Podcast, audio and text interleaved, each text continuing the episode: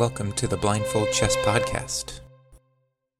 A pioneer in computer chess and chess coach, Mikhail Botvinnik had an extremely strong impact on Russian and global chess. He was the first world class player to develop in the USSR, and he was the driving organizational force for chess after World War II, creating the Russian School of Chess, teaching students like Karpov, Kasparov, and Vladimir Kramnik. Not only was he a great coach, but an unbelievable player, holding the World Championship title for 13 years during a period of 1948 to 1963. Growing up was complicated for Botvinnik. His parents were Russian Jews. They and other Jewish people were confined to live outside of the Pale of Settlement in St. Petersburg. He was later asked his nationality, and his reply was, I am a Jew by blood, a Russian by culture, and Soviet by upbringing. He first learned chess at 12 in 1923 and finished around the middle of the pack in his school's championship. In 1924, he won that school's championship. In 1925, he was selected to participate in a simul with Jose Capablanca, the then world champion, and Botvinnik won. Botvinnik finished school below the minimum age for higher education, so he played in the USSR Championship as the youngest ever player, finishing fifth and gaining his master title. In 1931, at the age of 20, he placed first in the Soviet Championship, saying the field was not very strong. Later that year, he graduated with a degree in electrical engineering. Growing on a global scale, in 1938, he placed third in a candidates style match to see who played world champion Alexander Alekhine.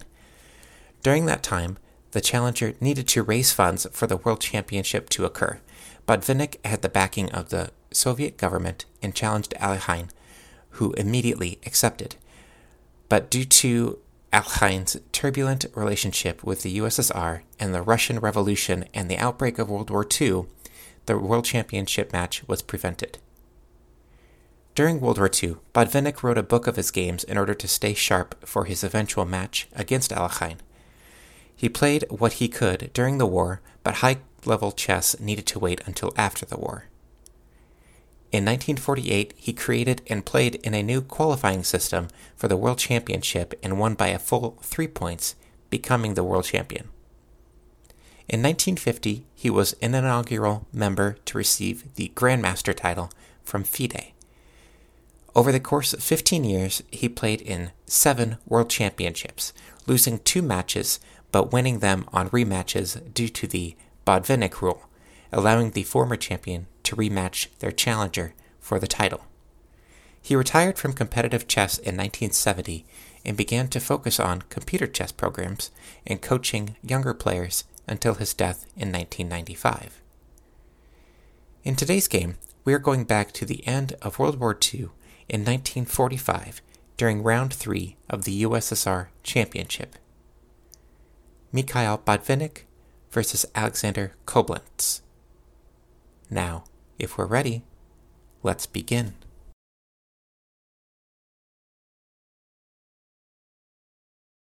One pawn to d4. Pawn to d5. 2. Pawn to c4. Pawn to e6. 3. Knight f3. Knight f6. 4. Knight c3. Pawn to c6. 5. Pawn to e3. Knight b to d7. 6. Bishop d3. Bishop e7. 7. Castle Kingside Castle Kingside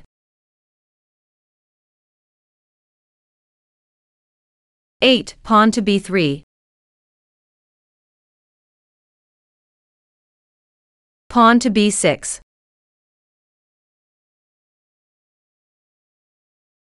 9. Bishop b2 Where are the two light squared bishops in the position? For white, that is d3, and for black, that is c8.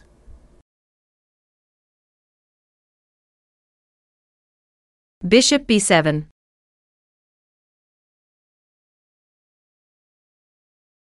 Ten. Queen e e2.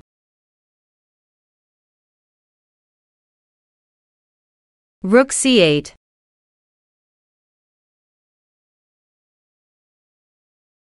Eleven. Rook a to c1. Bishop d6.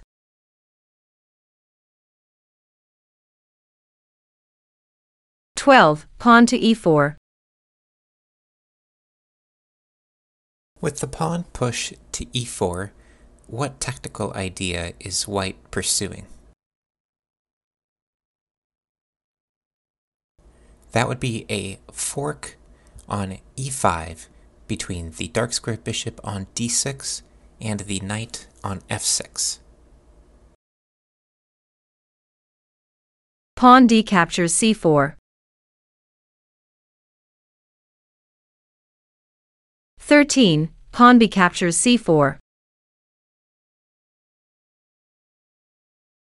Pawn to e5.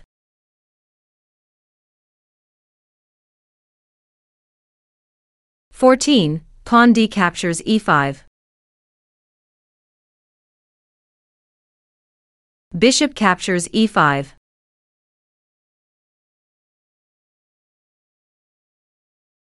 Fifteen. Rook c to d1.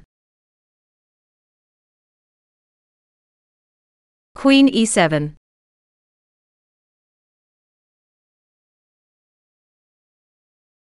Sixteen. Knight h4. Typically, you do not want to put knights on the edge of the board, especially when they are unprotected.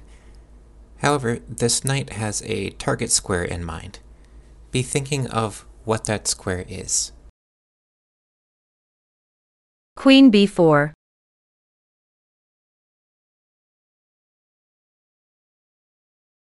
Seventeen. Queen c2.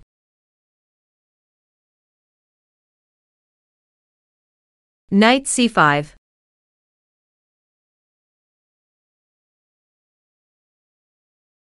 Eighteen. Pawn to a3.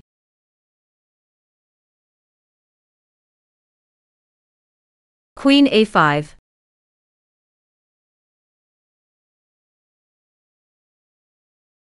Nineteen. Knight f5. The knight finally reached its target square on f5. From here, it is very difficult to dislodge, and it is providing quite a bit of pressure on black's position, specifically around the d6 square, e7 square, g7 square, and h6 square. Rook c to d8.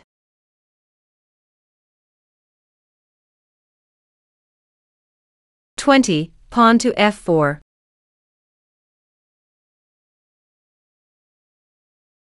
Knight captures d3.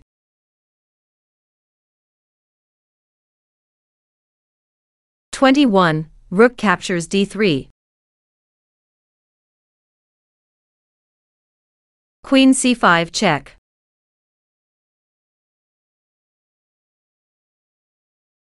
Twenty-two. King h1.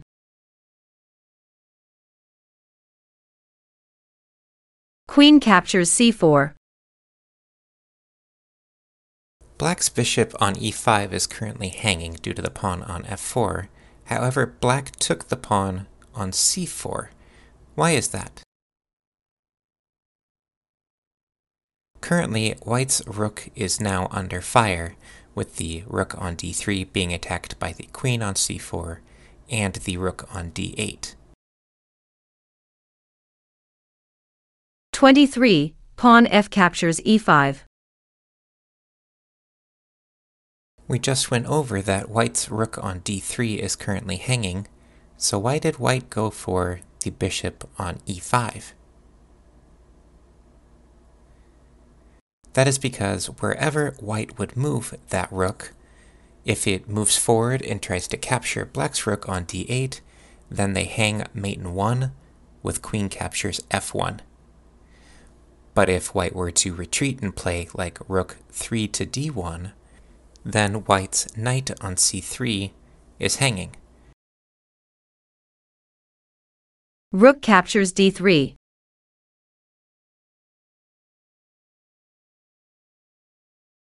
Twenty-four. Pawn e captures f6. Rook d7.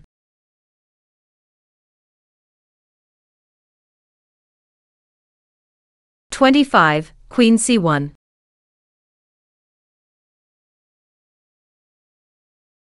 Rook f to d8.